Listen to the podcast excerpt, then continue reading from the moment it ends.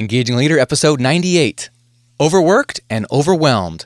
Four Tools for Leaders to Reclaim Their Lives and Boost Productivity, featuring Scott Eblin.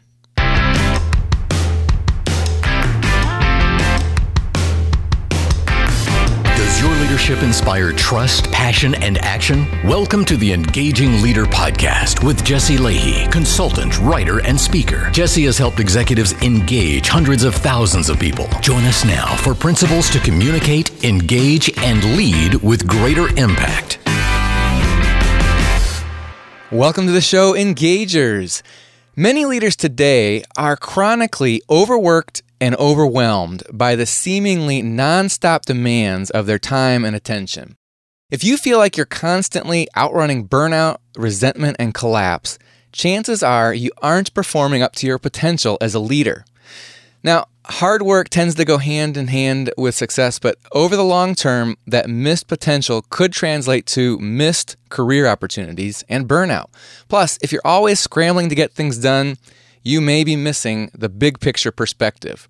Now, my guest and I today, Scott Eblin, discuss some simple but powerful steps that leaders can take right away to reclaim your life and drive big changes in productivity for you and your team. Scott Eblin is the author of two books. His first was The Next Level What Insiders Know About Executive Success. And today we're talking about his new book, Overworked and Overwhelmed The Mindfulness Alternative. Scott is on the faculty at Georgetown University. He's a former Fortune 500 executive, and he's the co founder and president of the Eblin Group, a professional development and executive coaching firm. Scott Eblin, welcome to the Engaging Leader. Hey, Jesse, thank you. I'm really actually very happy to be here. I appreciate this. Scott, what do you mean by mindfulness? That's a great question and a great place to start. Uh, what I mean by mindfulness is it sort of equals two characteristics. The first is awareness, and the second is intention. And so when I talk about awareness, I mean awareness of what's going on around you in any given moment or any given time, but also, and maybe even more importantly, what's going on inside of you. You know, like what's your internal reaction or response to everything that's going on externally because uh, quite often, we can't control the extrinsic or the external factors. All we really can control is our intrinsic or our internal response. So, awareness is the first thing, and that kind of leads to the response part. That's the intention, you know, and it's the action that I'm either going to take or sometimes more importantly, not going to take, you know, in, in relation to whatever it is that I'm aware of. You know, as I was reading your book and I came across your definition for mindfulness and that combination of awareness and intention, which I had never really thought of juxtaposing those before. It reminded me of the old Stephen Covey line, uh, begin with the end in mind. So it's kind mm-hmm. of the, mm-hmm. the intention part.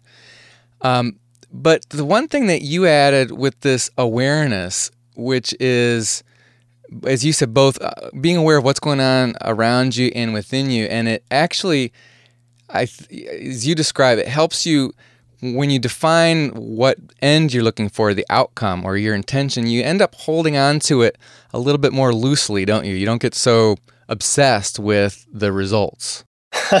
That's a great point. I mean, you know, Gandhi. Uh, there's a quote that I have from Gandhi in the book, uh, where paraphrasing here he says we should never take any action without an expectation of the result that should follow, right? But that's not to say, he goes on, that we should cling or grasp to a particular result. Uh, one of the people I interviewed for the book is a, is a wonderful educator named Ward Mailliard. And he said, um, you know pretty much all suffering in the world comes from holding on to the result you know and he's he's not the first person to say that. I think the buddha said that you know thousands of years ago too but you know it's really true. We get attached to a particular outcome. It's i think it's got to be this way. And if we're aware and kind of pay attention to what's going on what's happened before we kind of learn that there's more than one way, you know, and that if we have this intention that flows from an awareness, if we have an intention around what outcomes we hope for or expect to see, you know, it's the old thing. Uh, if you don't know where you're going, any road will get you there. It's it's good to have intentions around outcomes, but as you say, kind of hold it loosely or be flexible in your own mind and, and heart, really, about uh, how that outcome turns out. I, I think we're going to be a lot more effective and certainly a lot happier over the long run if, if we take that approach. So having the, the the intention, thinking about the direction that you want to go, it's sort of like a compass that helps you point you in in the direction that's right for you. But then on the way there, I think as you talk about in the book, remember it's it's more about the journey. You're going in the right direction, but then uh, be present in each moment and and enjoy the journey for what it is. Yeah, or just accept the journey for what it is.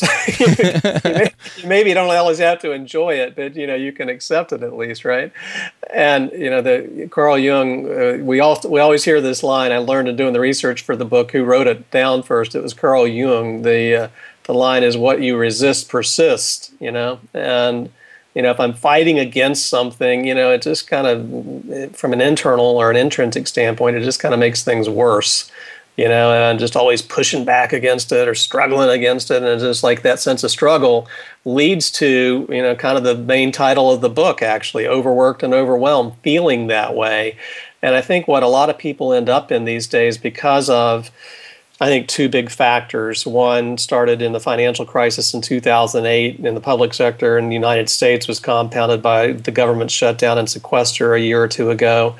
Uh, everybody's operating in an environment of doing more with less. Even though the economy is starting to come back, most organizations have become so adept at requiring folks to operate in a more with less kind of scenario that it just continues. If I'm with if I'm with a room full of people uh, executives and managers and ask them, let's say it's 100 people, how many of you are in the same job you were in a year ago, but the scope is a lot bigger today than it was a year ago? 70 or 80 hands are going to go up out of 100 people on that question. Mm. Invariably, that's the case. So that's one big factor that I think is having people feel overworked and overwhelmed. And then the other is the 24 7 connected environment that we all live in now and the smartphone the introduction of the iphone in 2007 just turbocharged that and so, you know, there's a lot of input coming in all the time, and people, it's easy to feel spun up. I call it chronic fight or flight, and and you know, it can lead to this real sense of struggle. And what I'm trying to help people learn how to do, frankly, is you know come up with an answer to that. You know, and the answer is not working harder. You know, I'm going to get more done this week. Uh, because you can't get it all done in any given week. That's just a fact. And so, what is the answer? I think it's the mindfulness alternative to be somewhat more mindful in how you approach your work and your life. And I, by mindful, I mean aware and intentional. Uh, I don't mean that you've got to meditate like a Buddhist monk, you know, for hours a day to, to benefit from some sort of mindful routine or set of mindful routines. I think there are things that are easy to do for most people and certainly likely to make a difference, things that we can learn from the mindfulness tradition that can be applied by the average person very effectively today to feel less overworked and overwhelmed. Well, in this conversation, I know that you and I are planning on talking about four uh, what we would call killer apps that people can use to help them accomplish that. But before we get into those, you, your model for helping folks determine what which are the right apps or routines to put into place is what you call a life GPS. Can you tell us about that? Sure. So you mentioned Stephen Covey earlier. The uh, the life GPS is something that my wife and I came up with like 20 years ago uh, for ourselves. My wife is named Diane, and we were relatively young parents 20 years ago and had a lot going on, probably feeling overworked and overwhelmed for sure. You know, young in our careers, young in our parenthood, young in our marriage. And the Seven Habits of Highly Effective People, Stephen Covey's book, was huge. You know, back then, I probably read that book three or four times and really loved it and learned a lot from it. But we both kind of felt like, as good as this is, it's kind of hard to put it into everyday practice. I mean, it, like his, he never really said, "Do this and then right. do that." You know, it was kind of like a lot of principles, which is great. But you know, it's like, how do I translate this stuff into, into things that I can do day in and day out? So we started playing around with our own little one pager, uh, which we ended up calling in the end the Life GPS. And since then, I've over the last 15 years in our Eblin Group business, I've used it with thousands of people, uh, executives, managers, and professionals with pretty good outcomes. And so the Life GPS is three questions that we've set it up in sort of a graphic way on a, on a one pager that when you answer those questions, it becomes a reference point, just like you know the GPS app in your smartphone is a reference point for getting where you actually physically want to go. The GPS is a reference point. Life GPS is a reference point for that, you know, and other aspects of your life. So those three questions are the first one is how are you when you're really at your best? You know, when you're really in the zone, you know, peak performance mode, a state of flow, just, you know, a lot of different ways to describe that but when it's easy you know when when life or work feels easier those peak experience kinds of times um, how do you feel? You know and how and what are the four or five words that capture that for you you know when you're really at your best? And so we've got different exercises that I, we use with clients that are also uh, described in the book for determining that you know how are you at your best? And then the second big question is uh, what are the routines that you either have in your life or maybe need in your life to make it more likely that you show up at your best? Uh, Aristotle, uh, one of my favorite lines of all time in, in, terms of personal development, is the line from Aristotle about we are what we repeatedly do. Excellence then is not an act but a habit. And, hmm. um, you know, that's kind of where I'm coming from, and Diane and I were coming from on the routines. There are things that we probably need to do day in and day out that are going to make it more likely that we show up at our best. And we'll talk, you, and, you and I, Jesse, will talk more about you know those routine domains and the killer apps related to them. But that then sets you up for the third big question in the Life GPS, third and final question, which is okay, if you're showing up at your best most of the time, what outcomes do you hope or expect to see in what I think are the three big arenas of life your life at home, your life at work, and your life in your community? And so just capturing in uh, short headlines, you know, over the coming year, what am I hoping for in these three arenas, homework and community, if I'm, sh- if I'm really showing up at my best?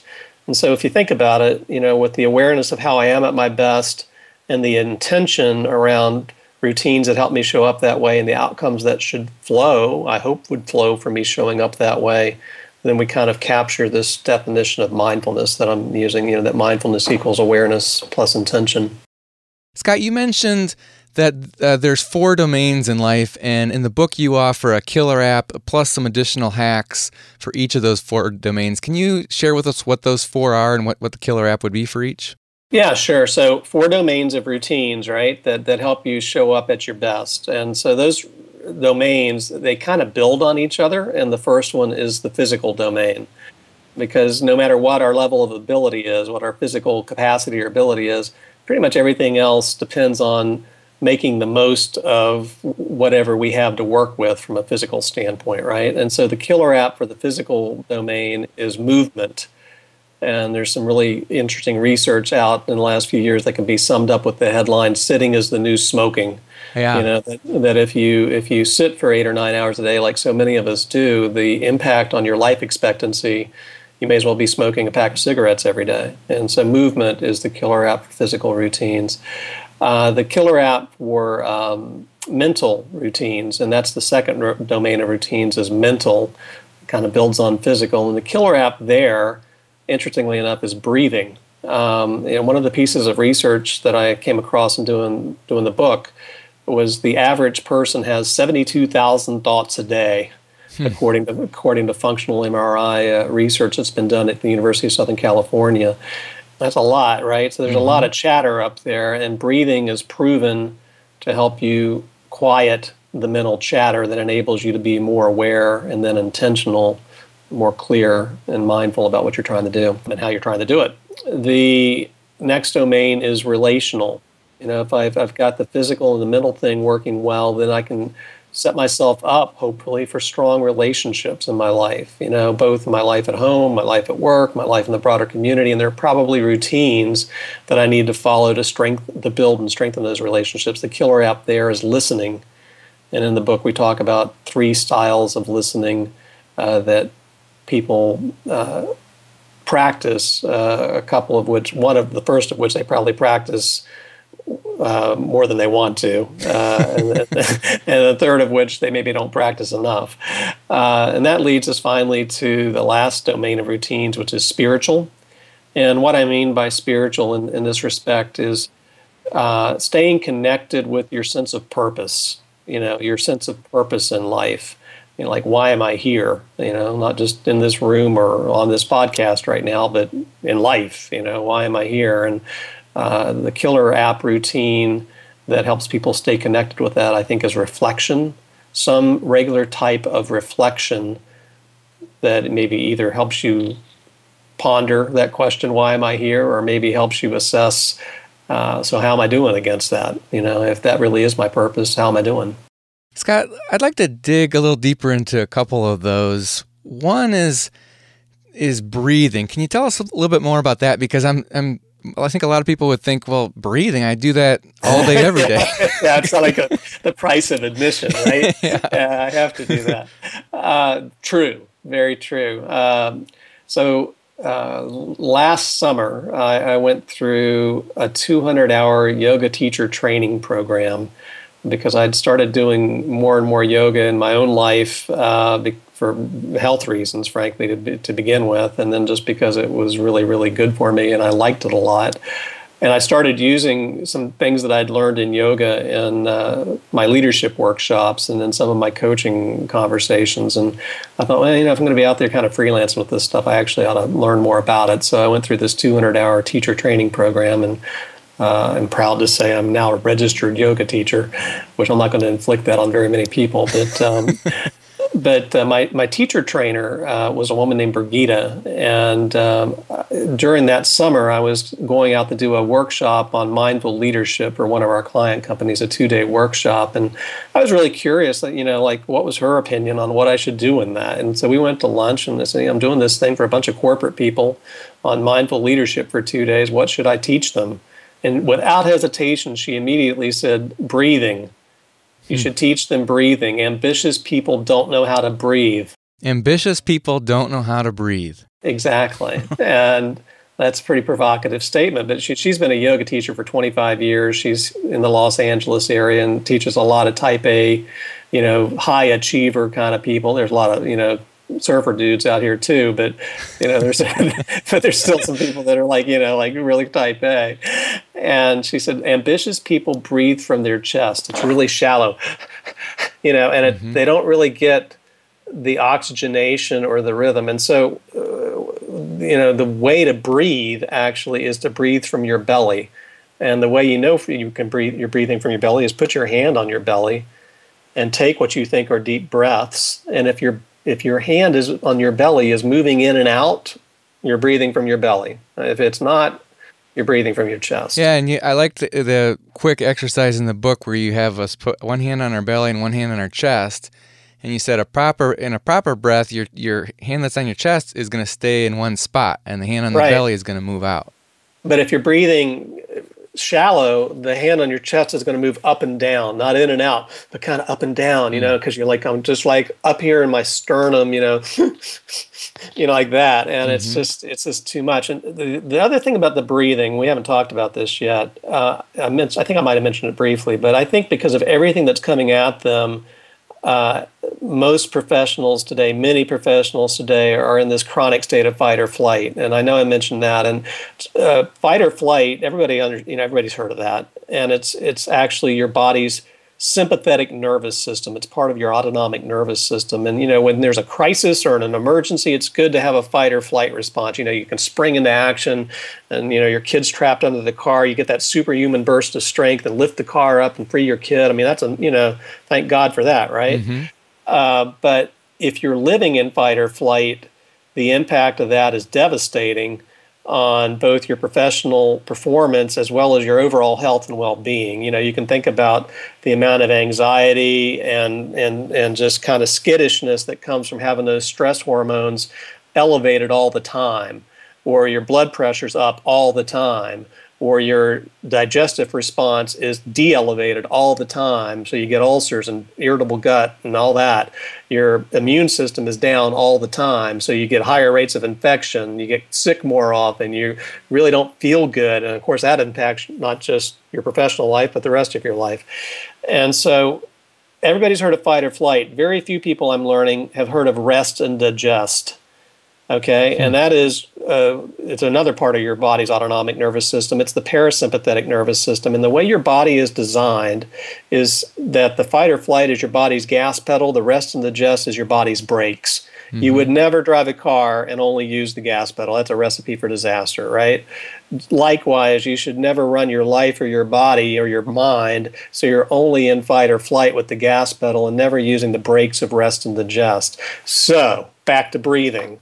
Um, breathing deeply activates the rest and digest system. You can activate your rest and digest response in three deep breaths. And you know, I saw another little piece of research or an article recently after I, after the book was already had gone to print. Navy SEALs are trained to breathe like this, right? Mm. You know, so they have a little exercise they call four by four by four. Four minutes of breathing on a four count on the inhale and a four count on the exhale through the nose. And they do that for four minutes. And they do that several times a day because what it does is it activates their rest and digest response enough for them to quiet their mind and quiet the chatter. And it helps them focus you know, like in their case, like a laser beam, right? They need to, I mean, like you're getting ready to storm bin Laden's compound. you kind of need to have your, you know, you kind of need to have your thoughts together on that, right? Yeah. And you need that, you need to stay calm and focused, aware and intentional, mindful, no matter what happens in there, right? And so that breathing really evens it out for them. You know, it, it's uh, biologists call it homeostasis. You know, it's a balance between fight or flight and rest and digest. And so, you know, most of us aren't storming bin Laden's compound, but all of us are under stress. And so that breathing routine and learning how to breathe from your belly and kind of doing it over a few minutes even uh, is huge uh, in terms of showing up uh, both aware and intentional, mindful. So, if we could at least get three deep breaths in before that next critical conversation we're going to have, or that meeting where you really need to be fully present and yeah. come with all of your creativity and energy and focus, at least three deep breaths. But if you could do four by four by four, that's even better. Totally, totally. And, and again, that's three deep breaths. Once you learn how to take the breath, pretty easy to do, right? Mm-hmm. It's just getting yourself into a routine. What I like to have my clients do is when that meeting ends, take three deep breaths. It kind of clears you out from the previous conversation. And then, as you suggested, Jesse, before that next meeting starts, take another three deep breaths. And, you know, kind of get yourself set up to ask yourself, what am I trying to do in this next conversation? And how do I need to show up to do that? One more question about breathing. In in the exercise that you teach in the in the book to just make sure we know how to do these belly breaths. In yeah. addition to the belly breath or the breathing from the diaphragm, you teach to breathe in through your nose and out through your mouth. Why is that important? Um, I think it depends uh, really on what you're trying to do. Um, this is getting kind of yoga ish here. Most of the time in yoga, you're going to breathe in through the nose and out through the nose, right? Mm. And and it just it's a deeper form of breathing. Okay, um, but that also has a tendency to kind of heat your body up. And so if you're in a situation where your body kind of feels overheated, you know, or maybe you're just kind of spun up a little bit, taking that in through the nose and then you know, letting it go through your mouth. If you really want to uh, kind of turbocharge that, stick your tongue out while you breathe out through your mouth and just go, you know, like like a like a lion's roar, and it just releases a lot of the stress buildup, right? And so, you know, typically, if you just kind of want to keep it even, I think in through the nose and out through the nose is probably the preferred way to go. But if if you're in, you know, kind of in extreme stress, or you feel like I need to kind of cool myself down a little bit, then in through the nose and out through the mouth is is a good thing to try. Okay. And then stick your tongue out and roar. That's the, if if you're in a place where you can do that. Yeah. Well, let's talk a little bit about reflection. I, I think uh, the other two killer apps we've talked on elsewhere in other episodes of the show about moving and listening. Yeah. And you go into you provide a lot of great information in the book. But reflection is probably something that people aren't as used to hearing about. Um, what? How does someone go about get, getting started with this killer app of reflection? Right, and so the it's the killer app for the spiritual domain of routines, right? So just to refresh, we're talking about staying connected with why are you here, you know, in the biggest sense of that question. Uh, how are you showing up against that? Um, and just how are you connected with that sense of purpose? And so I think regular time for reflection, you know, and, and all the interviews that I conducted with people and all the research that I've read through. Um, and really just my own personal experience with some of this stuff um, and my clients' experiences. Um, I think reflection on a regular basis is really important. And so a lot of folks, you know, coming at it, a lot of your listeners, I'm sure, you know, come from a religious tradition of some sort. And, you know, organized uh, religious traditions all have routines or rituals of reflection, like prayer, you know, can be can be that way, or or meditative chanting, you know, can be that way in other other traditions. Um, there are lots of traditions, you know. So there, uh, singing, you know, you know, uh, can be that way because you know there's some there's that rhythmic, repetitive kind of motion again that sort of activates that parasympathetic rest and digest response that opens up your mind and and your heart really to you know connect, you know, with that bigger sense of purpose. And I think that's probably a reason why, you know, a lot of traditions traditions sing in church. But the one that I think is available to anybody at any time, and it's you know it can be totally private or it can be very public, and you can share it with people, is what are you grateful for? You know, what what's going on right now that you're grateful for? Um, because I, I can pretty much guarantee you, anybody that has the means to listen to this podcast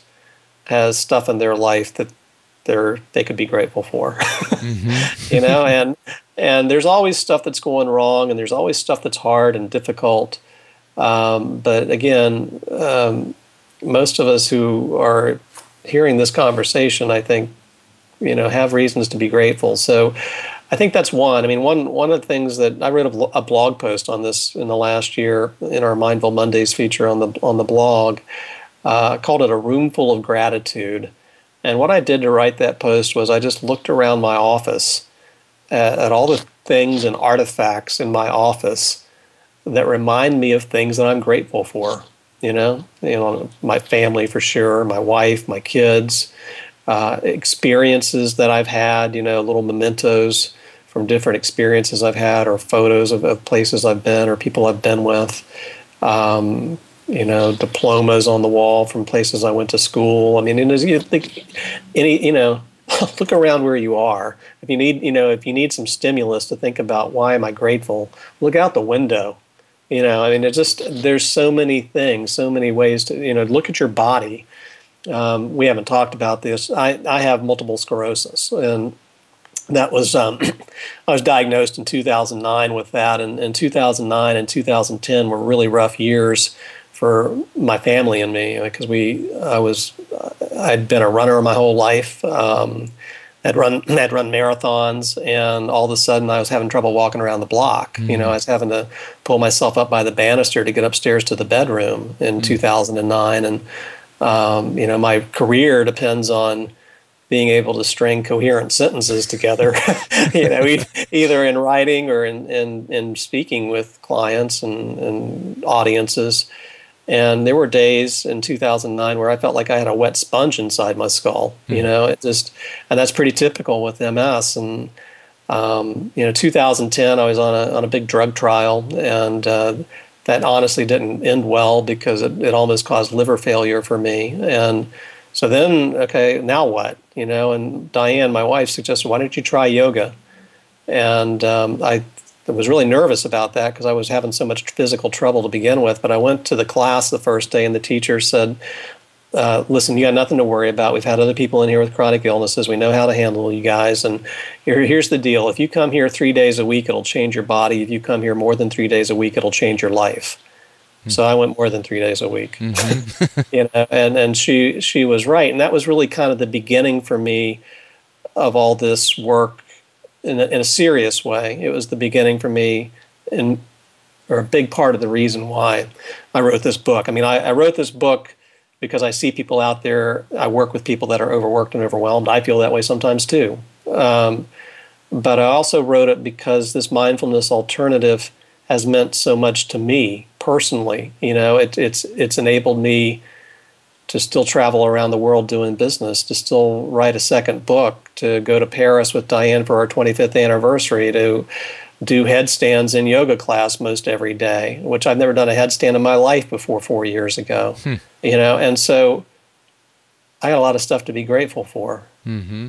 You know, and uh, Diane and I talk about that a lot. There's a little story we have we like that I read in a book called uh, "Are You Ready to Succeed" several years ago. I won't bore you with the story, but the punchline is: "Good thing, bad thing, who knows." It's a it's a great story. It, that was the first time I'd heard that story. Was it oh, was yeah? in your book? So yeah, I I'm gonna remember that one. Yeah, but the you know it's so true, right? I mean, we tend to judge things. You know, that's a good thing. That's a bad thing. Well, you actually you don't really know because no. you know it's going to change, and that's a that's another thing that MS has taught me. It's going to change. I have quote unquote air quotes good days and bad days with MS, but I learned that neither one of those last. You know, it's going to change in the next hour. Mm-hmm. And and when I extrapolate the lessons that I've learned from that to the rest of my life, and I think about what my clients and overworked and overwhelmed people are dealing with, it's not always going to be that way. Or there are things you can do to lessen that. And you know, I think reflection and paying attention to what you're grateful for, that's a great way to get started.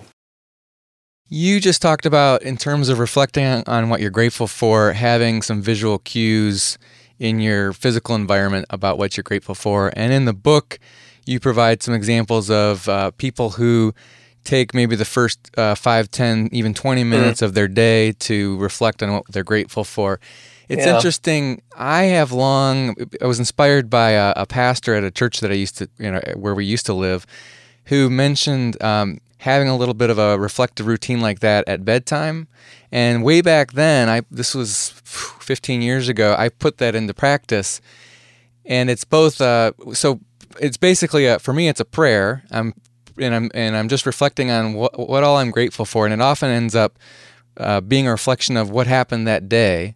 But it mm-hmm. might be mm-hmm. longer term than that. And it's interesting both in terms of providing that perspective that reflection brings and gratitude brings, but it also tends to release a lot of the negativity or tense stress or tension that you have at the end of the day. And usually I fall asleep before I get to the end of whatever I've been have, reflecting about. It's a, I have I have the same exact experience. uh, I'm sure you've heard of Deepak Chopra. Mm-hmm. And I had the opportunity to be in a weekend workshop with him a year or two ago, and well, me and 400 of his closest friends. uh, it's not like me and Deepak. Uh, but uh, he he talks about a process at the end of the day. He calls it recapitulation. Hmm. You know, recapitulate your day and and and do exactly what you just described, Jesse, which is just to think and reflect back on what happened that day. And I I've I don't do that every night, but the nights where I remember to, I do and I've never gotten to the end of the day before I fall asleep. Yeah. so it's a great way to get yourself ready for sleep. Physical routines, by the way. Well, Scott, you talk about in the book about one commitment each leader has to make in yeah. order to really, I guess, make these routines uh, effective or, or happen. Right. Um, the commitment is to believe that the only person who's going to take care of you is you. You know that uh, w- waiting for somebody else to uh, free up your calendar you know and, and quit sending you so many appointments or so many emails or so many text messages or all these things that are coming in that are making you feel overworked and overwhelmed.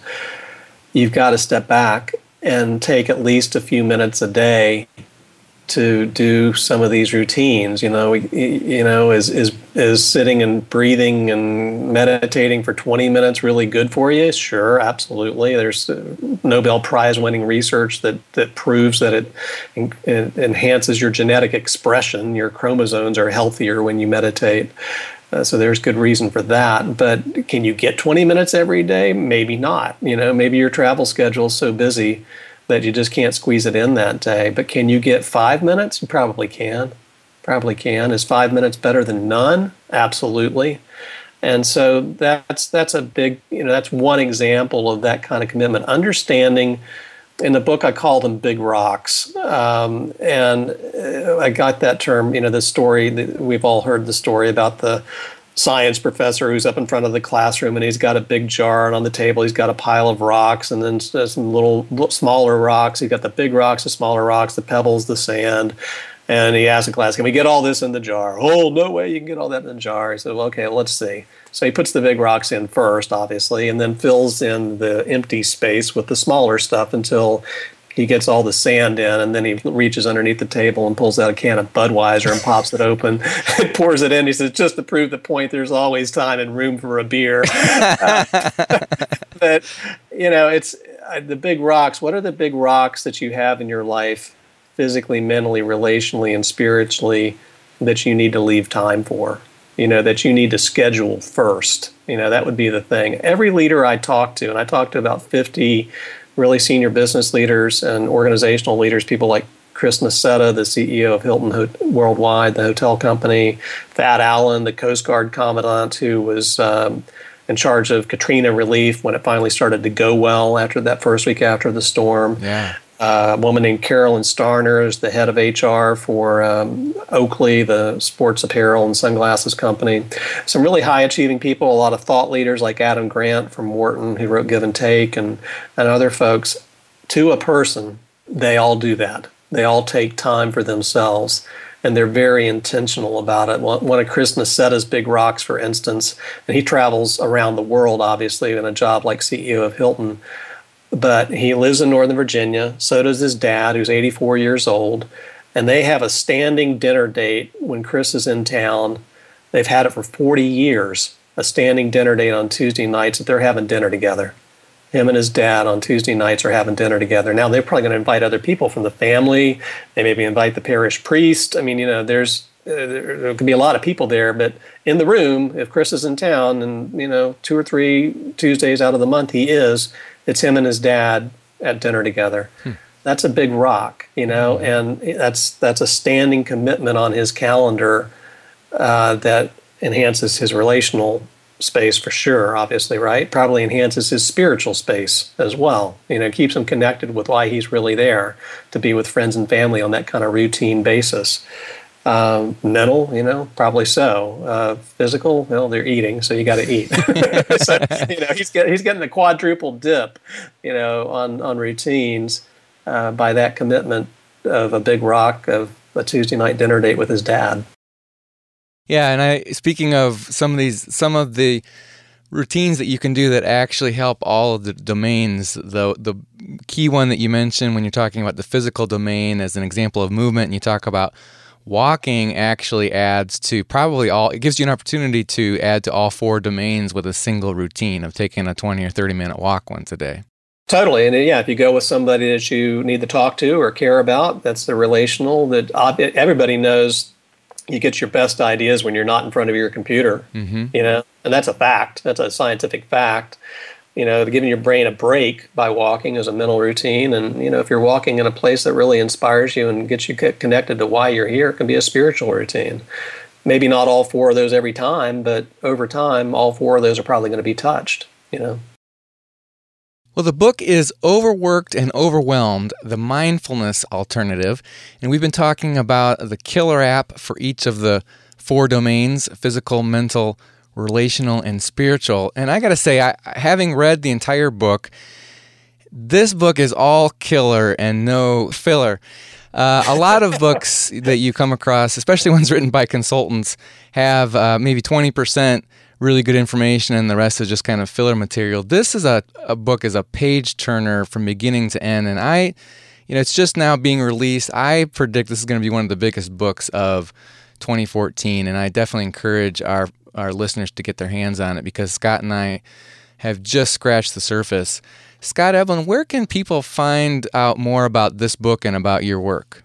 Okay, uh, a couple of places. We have a dedicated website for the book called overworkedandoverwhelmed.com. They can go there.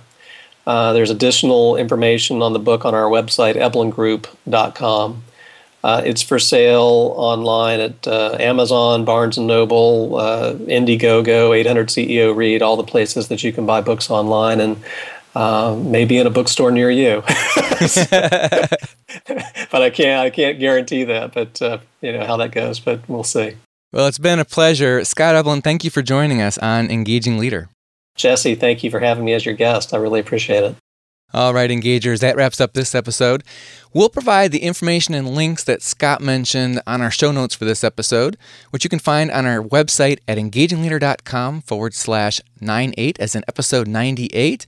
I do want to mention that is going to include links to several of the extra features that are mentioned in the book. There's several videos that uh, uh, short videos that add to the content in the book. And also, you can uh, follow a link to the uh, worksheet that Scott talked about for the Life GPS process. So, take a look at our show notes to find those links.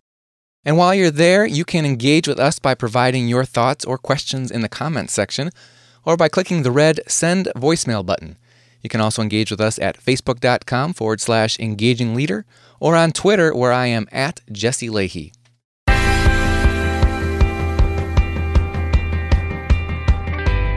This is a production of Aspendale Communications, a consulting firm where my colleagues and I partner with midsize and large employers to attract top talent, engage employees, and deliver superior business results. Find out more at aspendalecommunications.com. Our thanks to Joe Sherwood, our producer, Tom Hitchcock, our programming director, James Marlar, our sound engineer, Cliff Ravenscraft, our podcasting advisor, Dustin Hartzler, our website engineer, JJ Lahey, our video and web intern, Rick Tarrant, our announcer, and Max Brody, who composed our theme music. Until next time, remember, you are always communicating and leading. Let's make the most of each opportunity to engage the people we care about.